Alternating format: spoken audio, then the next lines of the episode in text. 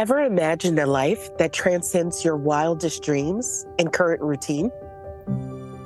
Do you feel like you're being called to something bigger, greater, or better? Hello, and welcome to the You Are Meant for More podcast.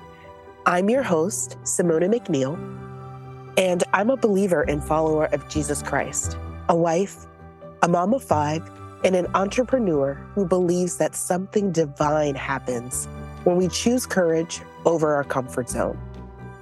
Each Thursday, we'll explore what it means to rely on your faith instead of fear, and how to use our trust and belief in God to grow in motherhood, business, and spiritually. We'll explore a wide range of topics, from overcoming fear and shame to finding our true identities and of course, I'll share some practical tips to unlearn societal norms that have held us back along the way. Together, we'll turn to teachings from the Bible to guide us, empower us, and remind us of our God given strength. So, whether you're taking the first steps towards exploring your calling or seeking inspiration to keep going, this podcast is for you. Join me and let's explore together how we can fulfill our divine purpose. It's time to share your story.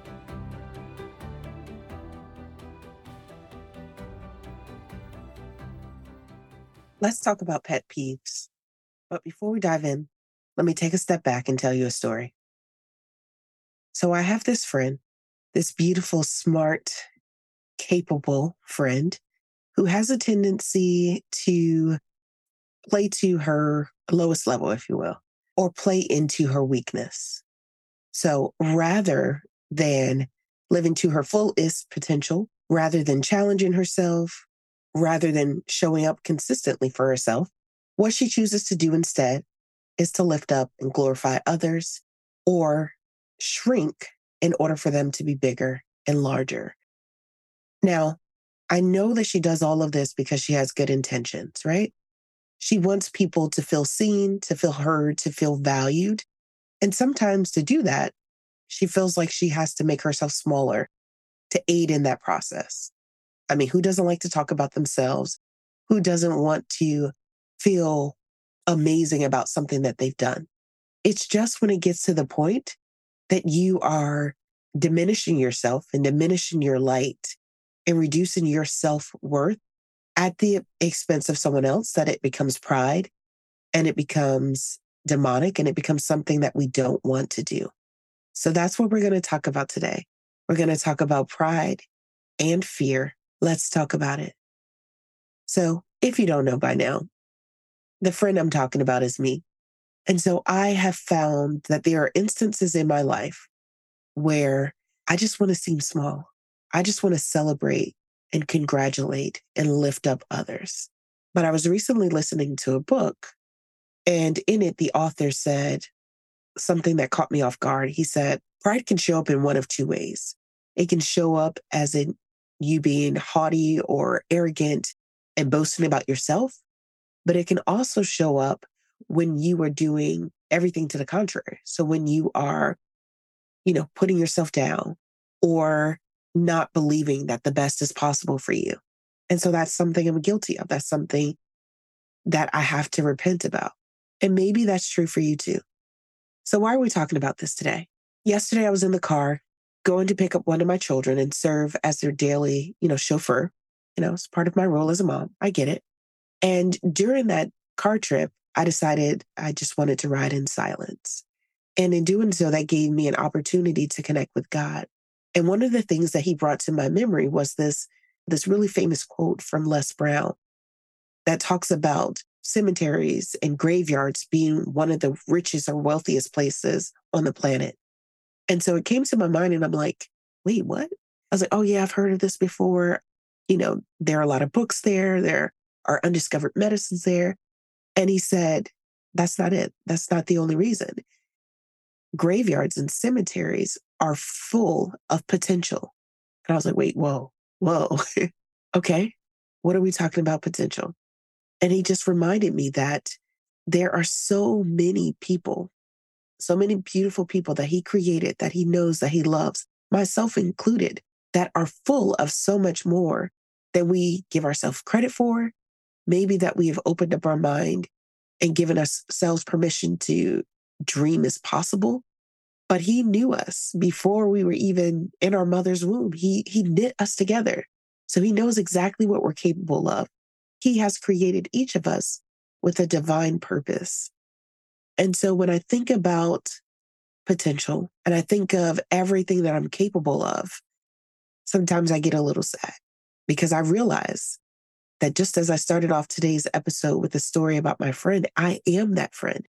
I am that person who hasn't reached her full potential and not at any fault of God's, but based on my own actions or inactions, choices or lack of choices. So I want to go back to the quote from Les Brown for a moment, and I want to read it in its entirety to you.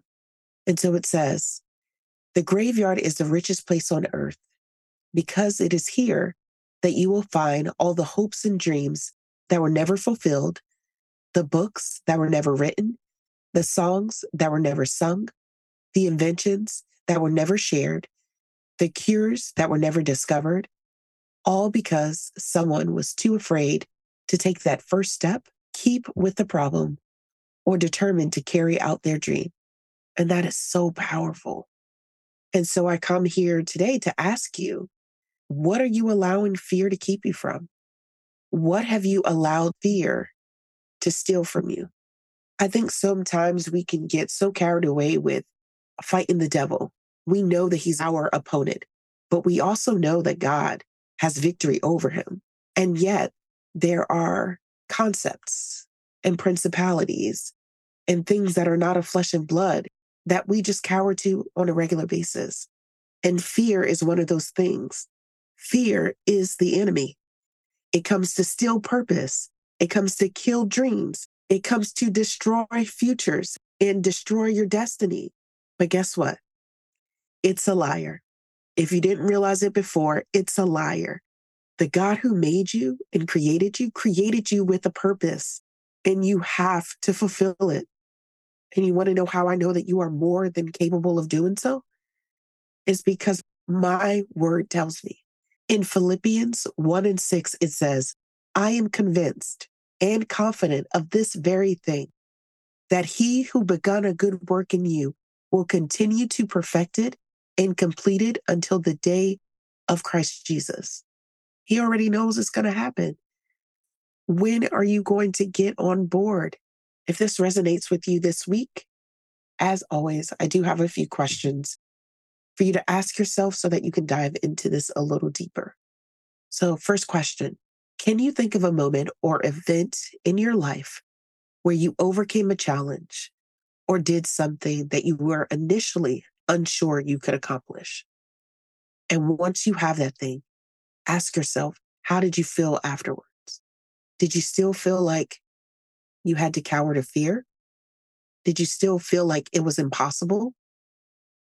Question number two If you were to imagine a version of yourself who fully embraces all your talents, strengths, weaknesses, and gifts from God, what would that person be doing? How would their lives be different from yours right now?